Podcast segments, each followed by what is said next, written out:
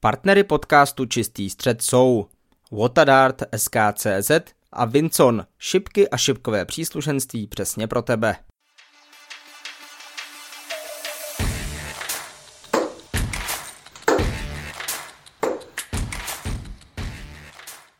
Příjemný dobrý den všem posluchačům podcastu Čistý střed. Jak bylo slíbeno, tak další týden je tu a také dokončení rozhovoru, který původně měl být už 1. února, ale nevadí, dokončíme ho teď. Mým hostem je aktuální slovenský mistr a velká šipková legenda právě na Slovensku u našich východních sousedů Juraj Vindiš. Juraj, vítej v čistém středu. Ahojte, pozdravujem vás všetkých. Na úvod bych se chtěl zeptat právě na to zmiňované mistrovství Slovenska, protože to je turnaj, který se letos odehrál v rekordní účasti, tak o co sladší je výhra na tomto turnaji v takto vysokém počtu hráčů? Tak ono to je každý rok je to ťažšie a ťažšie. Kedy keď sme začínali, lebo ja keď som začínal hravať čípky, tak nás chodilo nejakých možno 120-150 ľudí. Teraz pri tejto účasti naozaj bola to rekordná účasť, neviem presne, ale okolo 400, neviem či 80 ľudí, lebo koľko to tam bolo a tá kvalita takisto sa dvíja, takže je to rok, čo od roku je to ťažšie vyhrať. Ja už teď som najmladší a vlastne tí mladí šípkari, tak tí tlačia nás stále dopredu, aby sme podávali ešte aj my teda skúsenejšie, lepšie výkony, lebo hovorím, že každý rok to, tá výkonnosť tých hráčov je lepšia a lepšia. Bola, kedy sme hrali, dajme tomu, že keď to poviem na tí priemery okolo 70 niečo a Teraz už keď človek nehrá 80 vyššie, tak vlastne už nemá nárok, aby niečo tam uhral. Ta účast, eh, konkrétní číslo bylo 487 hráčů a navíc se hrál jednoduchý pavouk, což znamená, že jedna jediná prohra znamenala konec. Nehrálo se třeba na začátku ve skupinách. O co horší je to pro hráče jako ty, který si byl favorit toho turnaje, že víš, že prohraješ čtyři legy nějakými třeba i hloupými chybami a hned pro tebe turnaj končí? Tak ono to je ťažké na tú psychiku, treba si to, netreba si to vlastne pripúšťať. Ja idem na, na turnaj, idem s tým, že idem vyhrať ten turnaj. Niekdy nejdem na turnaj s tým, že idem z obavu, že hneď v prvom kole vyletím. Ja neviem, je tam tá možnosť, stane sa to viacerým favoritom, vidíme to aj vo svetových šípkach. Jednoducho ale prísť na turnaj s tým, že idem vyletieť v prvom kole asi, lebo mám strach nejaký, tak oni sa musia báť mňa, nie ja ich. Takže ja vlastne nastupujem, dá sa do zápasu, koľkokrát mi to tak prípada, že 1-0 vyhrávam, lebo oni majú skôr rešpekt so mňa. Nehovorím, že ja nemám strach z toho, lebo čo, že by som vypadol, však stalo sa to, hovorím aj tu na Slovensku ja celým favoritom. Tak ale jednoducho verím v svoje sily, verím to, čo mám natrénované a jednoducho musím to presadiť. Keď by som išiel s tou myšlienkou, že sa budem naozaj každé kolo báť, že idem, idem vlastne len tie 4 legy hrať, takže neviem, no hovorím. Ja nechodím tak do zápasu. Ja idem do zápasu, môžem raz báť, kým to bolo jedno či som hral Wayne Warren, alebo ja neviem s kým, Scotty Waits, jednoducho nikdy som nešiel prehrať. Keď aj prehrám, ale prehrať nejdem určitě. Když jsem zmiňoval rekordní účast a, a ty si nakousl částečně i to, že bylo mnoho mladých hráčů. Já bych se právě u tématu mladých šipkařů na Slovensku chtěl na malou chvíli zúčastnit, zastavit, pardon, u tohoto tématu, jak moc se třeba už zapracovávají do turnajů dospělých, respektive jak důležité podle tebe je, aby hráli právě s dospělými, nebo si myslíš, že třeba menší hráči by se měli věnovat nějakým juniorským turnajům a hrát jenom ve své kategorii a ještě nevyzývat dospělé, aby například eh, nepřišlo nějaké velké sražení vlastního sebevědomí či obecně nějaké lásky k šipkám?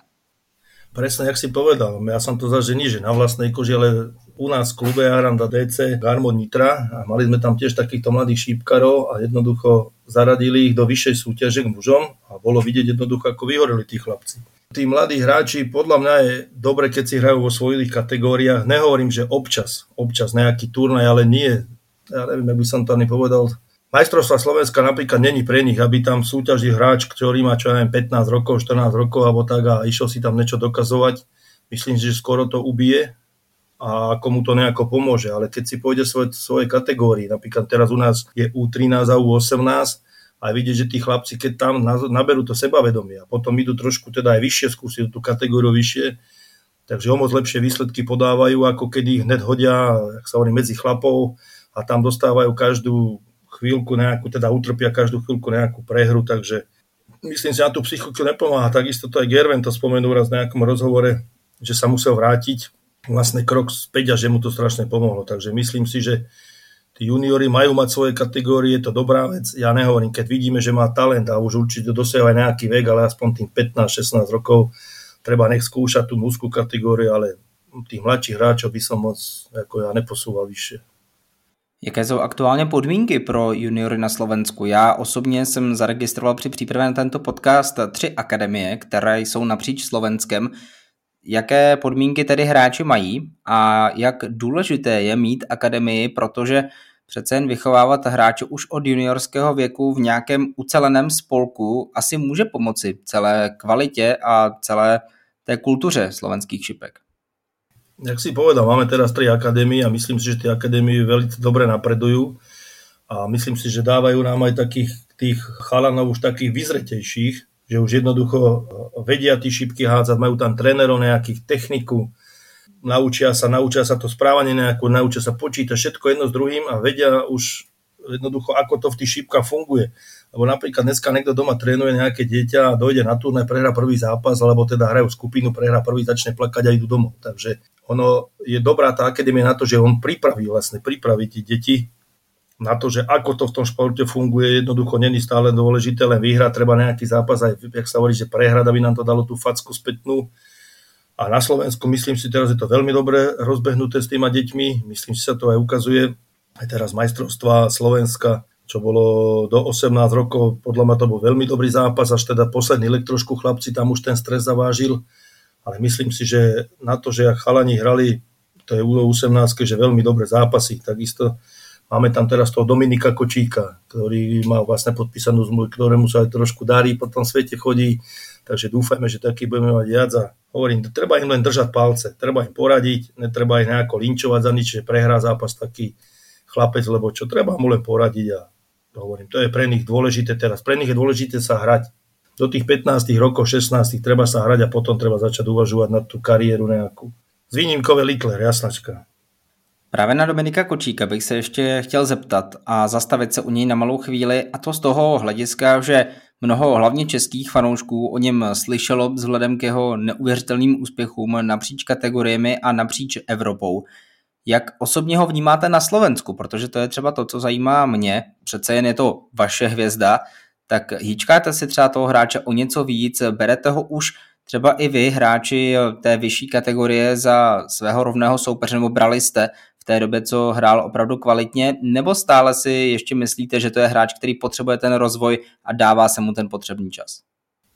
Tak ako ja som není odmietavý, myslím si ani nikto z nás, čo sme v tej slovenskej špičke, že by sme sa nejako správali, že hore nosí. Takže myslím si, aj s Dominikom máme dobré vzťahy všetci len hovorím, treba si uvedomiť, je to ešte len dieťa. Nemôžeme my na neho vytvárať tlak, aby stále vyhrával, alebo ide hrať so mnou a že prehrá je to pre neho smutné a tak. Takže hovorím, ten Dominik má talent, treba ho nechať, nech sa rozvíja ten talent, netreba na neho tlačiť. A z toho pohľadu hovorím tej slovenskej špičky, myslím si, že nerobíme rozdiely medzi tým a deťmi. Jasnačka, že ten Dominik je trošku výnimočnejší tým teda, že má aj tie úspechy, obchádza tie svetové turnaje, už dá sa povedať. Takže dúfajme, že mu to pomôže a že mu to vydrží jednoducho. Když se přesunu o kousíček dál, dostanu se k tvému začátku kariéry, který proběhl až před, teprve před 13 lety, v roce 2011 a tentokrát to bylo na softových automatech, tedy na těch šipkách s plastovými hroty. Možná ještě jednou přibliž našim fanouškům a posluchačům, jak se k šipkám dostal, respektive jak to celé vzniklo, protože já už jsem to poslouchal v jednom z tvých předchozích rozhovorů ale co tě nejvíce zaujalo na šipkách jako takových? No ten začiatok bol taký, chodili sme, bol som pracovné, na týždňovky sme chodili v Oravský podzámok a mal som tam kamaráda Igora Kubiného, stavby vedúceho a ten hrával tieto softové šípky a po Fajronte, ak sa hovorí, že nemali sme tam čo robiť, no tak, tak dá, že poďme si zahrať šípky, ale ma to nejako neoslovovalo, me sa nechcelo ústať po robote, ale však teda ideme, tak sme chodili do dolná Kubína a tam to začali hrať tieto softové šipky a tak dobre, že tí prvé zápasy, alebo prvé, one, že my to, ja som to nevedel tam hádzať ešte nejak, akože nahrám si, dáme pivo a tak. Ale časom, jak sa začal som vlastne hrať, tak asi po, nechcem prehnať, ja neviem koľko, 2-3 mesiace som tam s ním hral a túto Malackách, kúsok od nás bol taký turnaj, že poďme si tam zahrať šipky, akože poďme. No ale ja som si doniesol stýlové šipky, aj tam sa hral softový turnaj. Takže požičali mi vlastné šípky tam od niekoho už aj neviem, od mi to pojčali šípky. Vlastne skončil som tam tretí na, tomto, na tom turnaji v tých softoch a odtedy som si povedal, že však teda skús to, však teda futbal už hrať nemôžeš, kolená máš, jak sa hovorí, v trapu, tak teda vyskúšam. No a začal som trénovať, lenže tí tréningy ja som mal tak kruté, že ja som denne trénoval aj 8 aj 10 hodín. To bolo neskutočné zo začiatku. To ja som bol blázen, fanatik. Ja som založil túto v našej obci Báb, vlastný klub. Jednoducho bolo tu nejakých 8 hráčov, ktorí, väčšinou boli to moji zamestnanci, ktorí museli povinne chodiť hrávať útorky. Tak vlastne sme hrávali tu šípky, potom mal som kamaráda Ferka Švioríka, brata Peťa, tak tí u mňa hrávali každý deň pomaly do jednej v noci sme tu hrali šipky, manželky nám spali v obývačkách, ale ja som ich nepustil domov, to neexistovalo. Vlastne takto začala tá moja kariéra. No, postupom času dostal som sa do klubu DC Podhorany, to bolo družstva, a tam boli naozaj špičkoví slovenskí hráči, Laco Dianovský, Vlado Zatko, tam bol potom Joško Ručka z Maďarska, tam bol a hovorím, že tam, a tam vlastne, tam tá kariéra moja začala. Tam oni mi povedali, poradili, nemusel som sa báť, že keď aj nejaký zápas pokazím, alebo čo, že by mi to niekto vyčítal, alebo to. A nakoniec som sa s nimi stal, neviem, či 4 alebo 5 krát majster Slovenska a potom ešte sa mi zdá z Nitrov dvakrát, som sa stal dvakrát majster Slovenska v týchto družstvách. Takže tí moje začiatky asi boli také, ale hovorím, ten tréning na začiatku to bolo, to bola drina. To ja mám doslova vyhádzané. Žiadny talent si myslím, ale vyhádzané. Na co se třeba hráč na začátku kariéry soustředí při tréninku, i když trénuje 8 až 10 hodin. Je to čeré házení do triplu 20, je to učení se kombinací, učení se počítání. Na co ty konkrétně se nejvíce zaměřoval během dlouhého tréninku, jak se zmiňoval každý den? Je to v podstatě jako jedna pracovní směna skoro. Dá sa povedať. Ja som nehádzal čisto len 20, lebo vlastne 20 to sa asi naučí každý čo najrýchlejšie. A to som si všimol aj na turnajoch že niektorí chalani potom majú problém, že majú, čo viem, poviem 53 a nevie sa s troma šípkami upraviť, takže ja som si dal záležať na každom čísle. Ja som napríklad, čo aj dve hodiny som hádzal jednotku. Čisto som hádzal len jednotku, poviem príklad, hodinu, dve hodiny som, to ja neviem, tí časy už teraz by som klamal, ale minimálne hodinu som každému číslu venoval dajme tomu, že jeden deň som házal, čo ja vím, jednotka, ja viem, šestka, desina, ale to som naozaj hodinu som hával jedno číslo, hodinu druhé číslo, hodinu tretie číslo, aby som jednoducho dostal istotu na tých číslach, že keď aj potrebujem to číslo aby som to vedel trafiť. Takže naučiť sa hádzať 20, tam áno, je, je tam tá rovinka vlastne všetko, ale myslím, že to sa naučí 99% hráčov hádzať. Ale keď má hodiť, poviem príklad, vodorovne, lebo čo tam má trafiť 11, má trafiť Česku, alebo devinu, alebo neviem aké číslo, tak tam už mají problémy potom ty hráči některý. Takže největší rada, která k tomu je, předpokládám, je nějakým způsobem se zaměřovat na komplexní hru jako takovou. Ještě jedna věc, která mě k tomu zajímá, je, jak ty se sám učil počítání, protože mnohí hráči, mnozí hráči na to doplácejí, že, jak si říkal, ne, že si nevědí sehrát z 53, ale například si nechávají ten zavíratelná čísla jako 169, 168 a podobně. Jak eh, se podle tebe naučit počítat v těchto momentech tak, aby ti zbylo nějaké zavírání na konci? No tak najlepšie na to bol Phil Taylor. Povedal znižovať, znižovať, znižovať, s, posled, s predposlednou šípkou sa upraviť a s poslednou zavrieť. Takže ono to má ako jednoduchý spôsob, ale ono, ja som niekedy, tiež som nepočítal nikdy, ale už keď som teda došiel na nejakú úroveň, tak už som vedel, že musím začať rátať, dajme tomu od, ja neviem, 300, 1, 302 také čísla, už keď človek má, už musí začať tedy kalkulovať vlastne, že čo by mal trafiť a ako by to mal trafiť. Ja nehovorím, že vždy to vyjde. A tie kombinácie jednoducho to časom človeku same prídu, jak sa hovorí, do tej hlavy.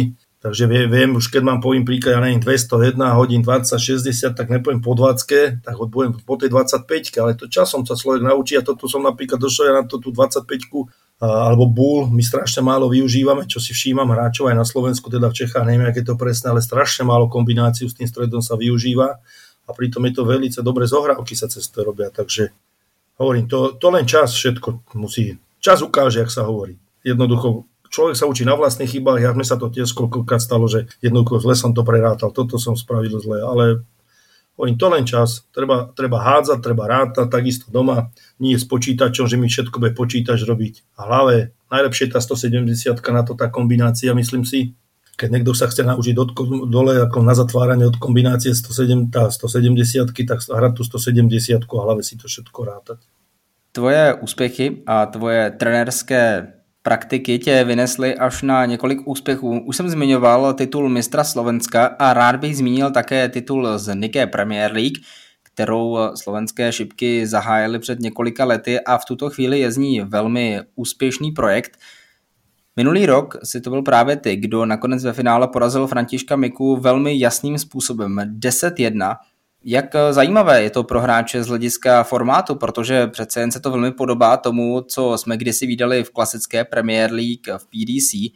Je to pro ty hráče ještě o to atraktivnější, že si zahrají zase jiný formát než to klasické KO, případně dvojité KO?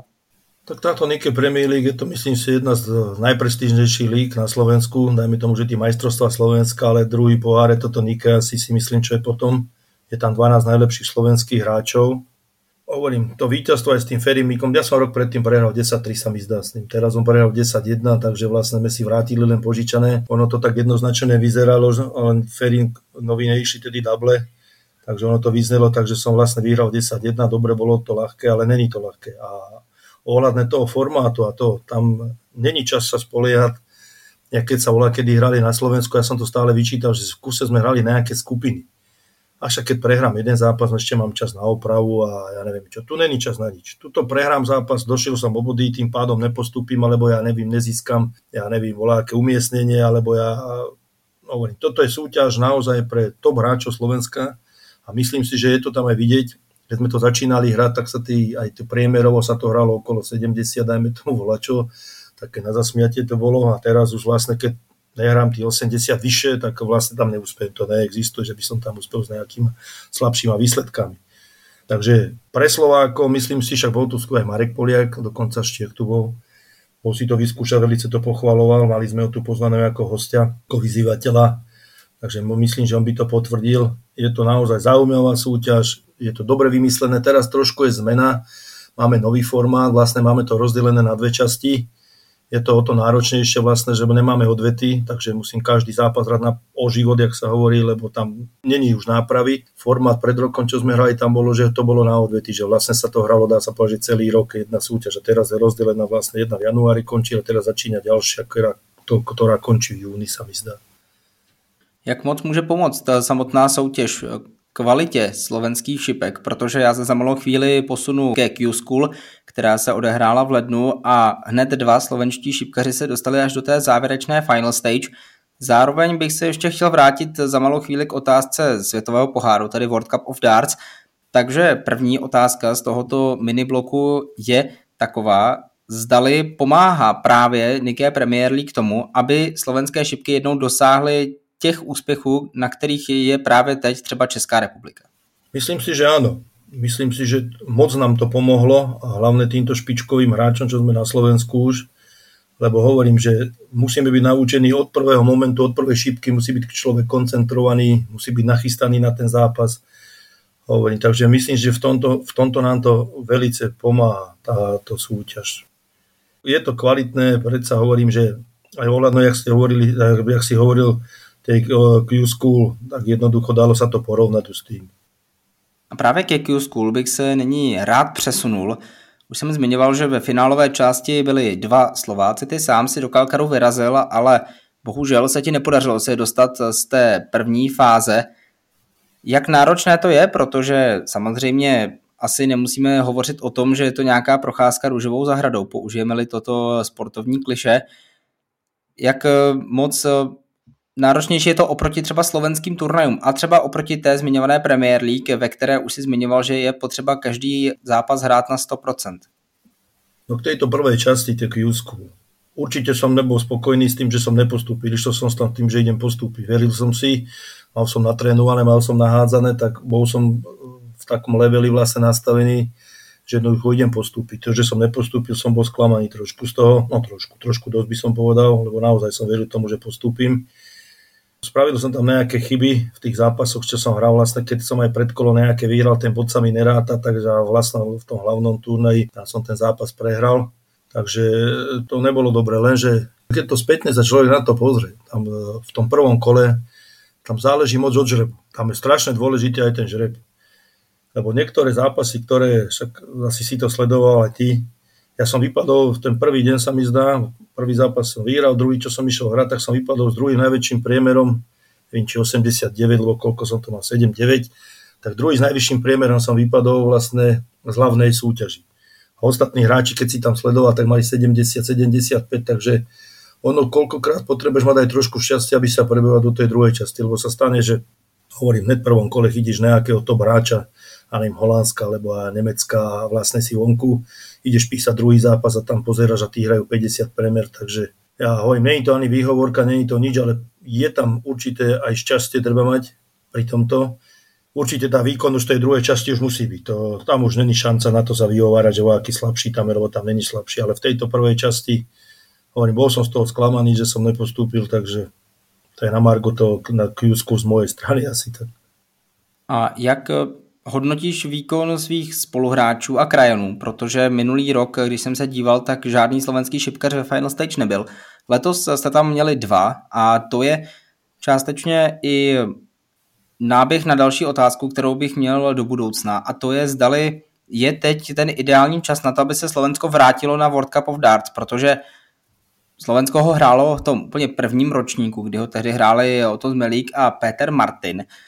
A teď eh, se opět slovenské žibky dostávají nahoru. Navíc je rozšířený formát pro 40 zemí, takže ta otázka skutečně zní, je teď pro Slovensko ten ideální čas na to, aby se vrátil na World Cup of Darts? Určite áno, preto to všetko robíme. A týchto chalanov vlastne, čo boli teraz na Tokyo School, už minulý rok nás malo byť viacej, len tam prišlo k ochoreniam a ja neviem čomu všetkému možnému stále som ich presvedčal, jednoducho nemôžeme chodiť dvaja. Lebo chodil som väčšinou, ja som chodil teda s Ferinomíkom alebo s Vladom Zadkom, ale dvaja, to je stále málo. Takže konečne tento rok sa nás podarilo tam dostať viacej tých hráčov a myslím si, že aj PDC si to všimne jednoducho a teraz z toho hľadiska, že chalani sa prebojovať do tej druhej časti, sú to obidvaja hráči top slovenské vlastne tej osmičky by som povedal, sú to hráči tej Nike Premier League, takže je vidieť, že ten posun tu je určite máme ten posun dopredu a myslím si, že je aj ten čas ukázať trošku, že už aj na tom Slovensku sme sa vrátili trošku do tej takej širšej, by som až povedal, nie, že no, širšej špičky. Jednoducho nehovorím, že teraz Češi vlastne sú pred nami ešte výkonnostné a tak na chalanov myslím si, že ešte trošku za nima krivkáme. Ako naozaj teraz, keď pozerám, či to je Saša Mašek, alebo teda Víťa Sedlák, to naozaj rado sa pozerať na chalanov, no, na Hodeka to je jedno, Takže máme čo ešte dobíjať. Už kvantitu máme. Teraz vyťahneme ešte z toho tú kvalitu nejako a myslím si, že do nejakých 5 rokov, že uvidíme určite slovenského hráča aj na tých doskách PDC nejakého. Tomu verím ako na 100%. Jak to samozřejmě doufáme taky. Mimochodem, pokud by se Slováci kvalifikovali na World Cup of Darts, bylo by to poprvé, co by na jednom turnaji hráli Češi i Slováci. Já to ještě osvětlím, protože určitě mnozí fanoušci znalí si ťukají na čel, že nic takového přece není možné, protože i v roce 2010 byla Česká republika nominována. Nicméně Martin Kapucian a Pavel Drtil tehdy kvůli špatným povětrnostním podmínkám, respektive kvůli špatnému počasí, nedorazili na ten turnaj, což znamená, že Češi se ho nezúčastnili jako takový. Tudíž pokud by se třeba v roce 2024 stalo, že by se Češi a Slováci potkali, bylo by to skutečně poprvé. Já ještě zůstanu v samotné PDC, přesunu se k východoevropským kvalifikacím, protože ty nás samozřejmě také čekají v rámci roku 2024. Můžeme očekávat stejně jako na Q-School vzrůst slovenských šipkařů a jejich počtu v rámci těchto kvalifikací, samozřejmě včetně té na Pražskou European Tour. Určite áno, teraz ako dneska som dostal mail od chalanov, takže už sú nahlásení do Maďarska všetci by som povedal, zatiaľ okrem jedného sa mi zdá, čo sme boli na Q-School Takže do Maďarska sme už prihlásení na tí prvé štyri, čo sa hrajú teraz cez víkend. Takže hovorím, ma trošku trápi to zdravé momentálne. Už druhý týždeň ležím v horúčkach, takže dúfam, že do štvrtku sa dám nejako dokopy. Takže by sme sa tam mali všetci stretnúť znova. Takže s tým sme išli do toho kľúsku vlastne, lebo vyhrať tú kartu, to je také, jak by som povedal, trošku nonsense, ale ide o to, ja som im to vždy vysvetľoval. Najkračšia cesta do PDC na, desky, na dosky PDC je vyhrať nejakú kvalifikáciu, jednoducho, ktorá je o moc ľahšia, jak celé, celá Qsku.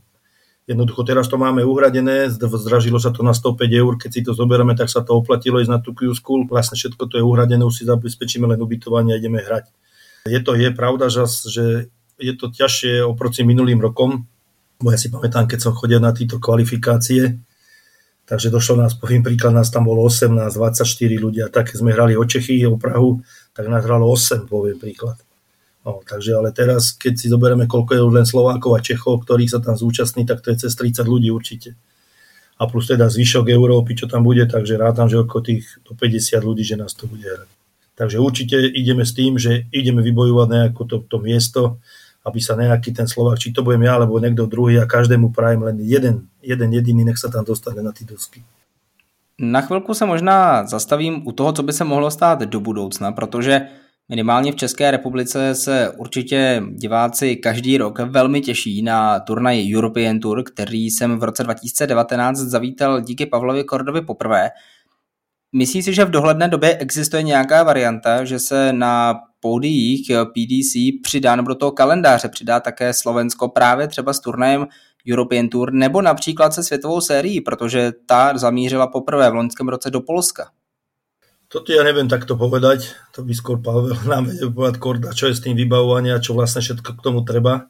Určite, že keď to pôjde týmto trendom, ako to na Slovensku ide, neviem, či si pozeral aj finále moje napríklad teraz, alebo minulý rok, keď sme boli, bol tu Karol Sedláček, hrali sme potom nejakú exibíciu minulý rok a sme o tom debatovali, takže myslím si, že Karol bol prekvapený z toho, že na aké úrovni to máme vlastne my všetko nachystané, ako máme tie nástupy porobené. Vlastne ak v PDC už to máme, to isté.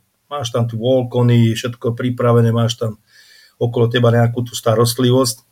Takže myslím, že na tejto úrovni, že už my moc nekrivkáme. Len teraz ide o to, eh, my musíme mať aj nejakú kvalitu, aby sme vedeli to sem dotiahnuť. Jednoducho by sa potom za tým, do, dostať sa do, do toho šipkarského sveta, aby nás bolo zase trošku vidieť a potom sa dá niečo riešiť. Pokým sa nedostáme na ten svetový pohár, tak myslím si, že určite sa riešiť nič nebude. To pochybujem, ale hovorím, keď sa dostaneme tam, tak potom sa dá o takomto niečom už rozmýšľať. Ještě naposledy návrat k východoevropským kvalifikacím, které se velmi brzy odehrají v maďarské Budapešti. Jak se na ně připravit? Samozřejmě u tebe je to teď náročné, že tě trápí zdravotní problémy a zároveň, jak náročné je poradit si se situací, že je tam jenom jedno jediné volné místo, protože přece jen i ty si znovu zmiňoval ten počet hráčů, který se neustále navyšuje. Například v PDC bylo rozhodnuto o změně formátu, bude nově celkem 10 hráčů postupovat jakožto držitelů karet a těch tam je v té kvalifikaci zhruba 90 až 100, takže ten poměr je extrémně rozdílný oproti tomu, co je ve východoevropské kvalifikaci. Jak moc hraje roli los a jak moc je potřeba být skutečně výborně psychicky naladěn, aby to jedno jediné místo v jednom z těch čtyř turnajů opravdu klaplo pro toho hráče na východoevropské kvalifikaci? No tak los je veľmi dôležitý tam. Ja si pamätám, keď sme hrávali e, pred dvoma rokmi.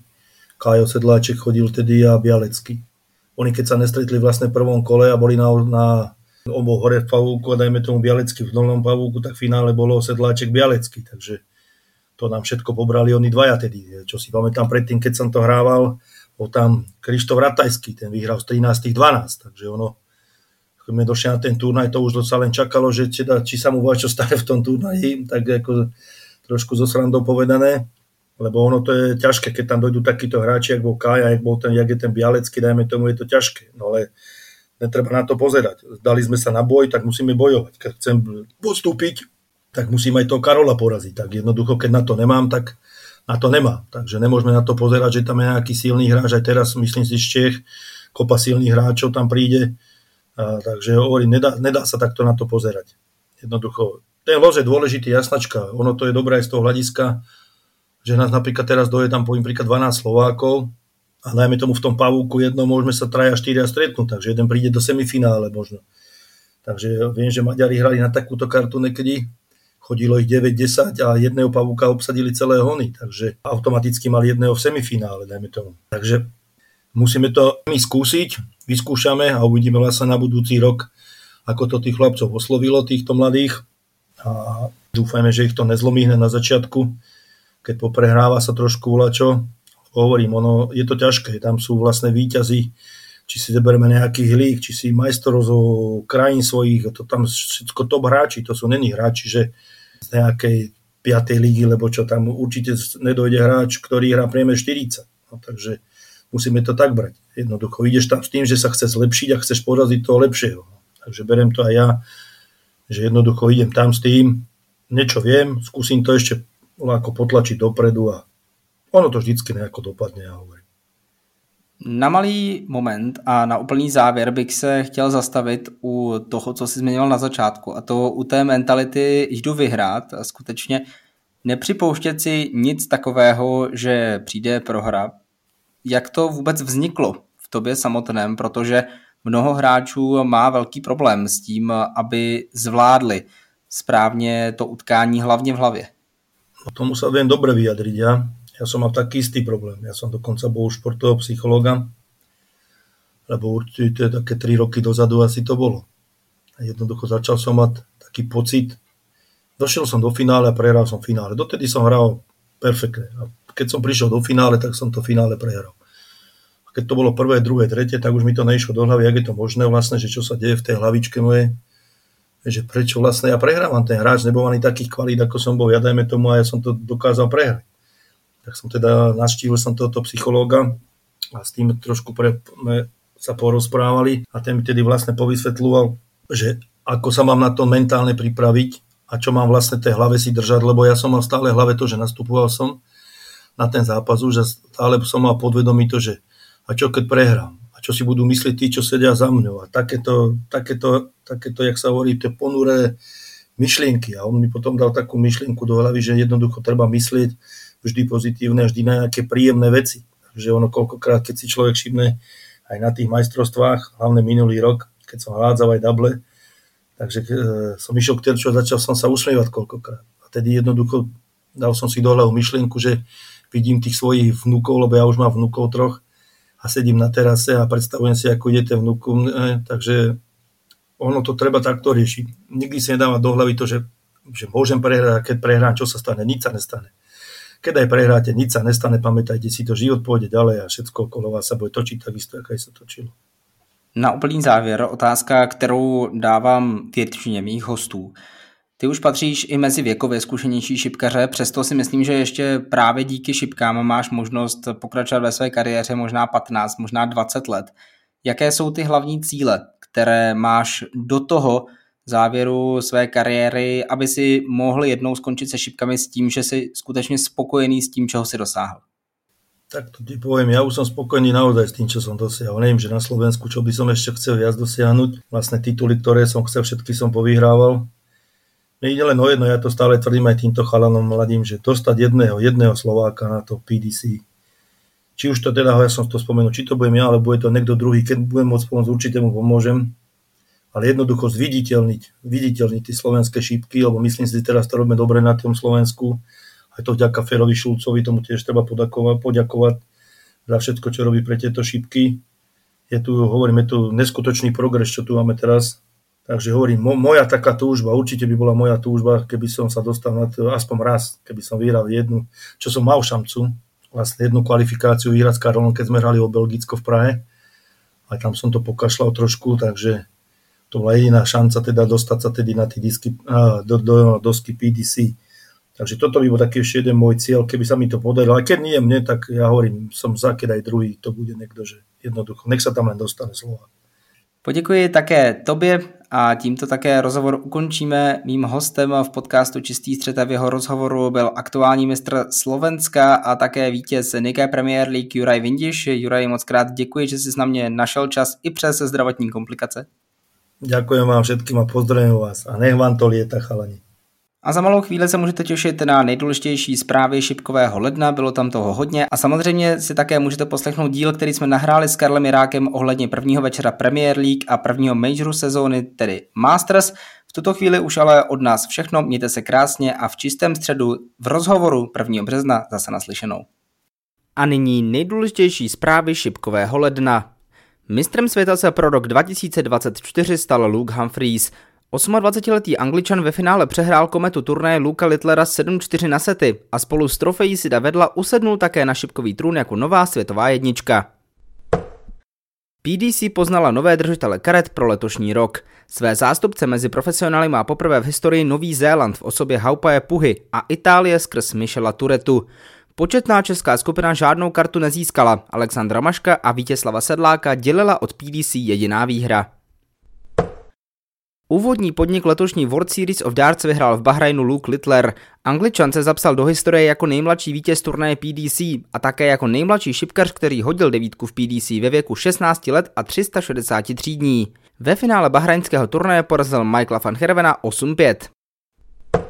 O týden později přichystal Michael van Herven svou odplatu. Nizozemec na domácí světové sérii porazil Littlera 8-6 a potvrdil znovu rostoucí formu. Aktuálně už má na kontě 154 titulů z profesionálního okruhu. To byly nejdůležitější zprávy šipkového ledna. Další zpravodajství v rozhovoru opět na začátku března. Partnery podcastu Čistý střed jsou Watadart SKCZ a Vincon, šipky a šipkové příslušenství přesně pro tebe.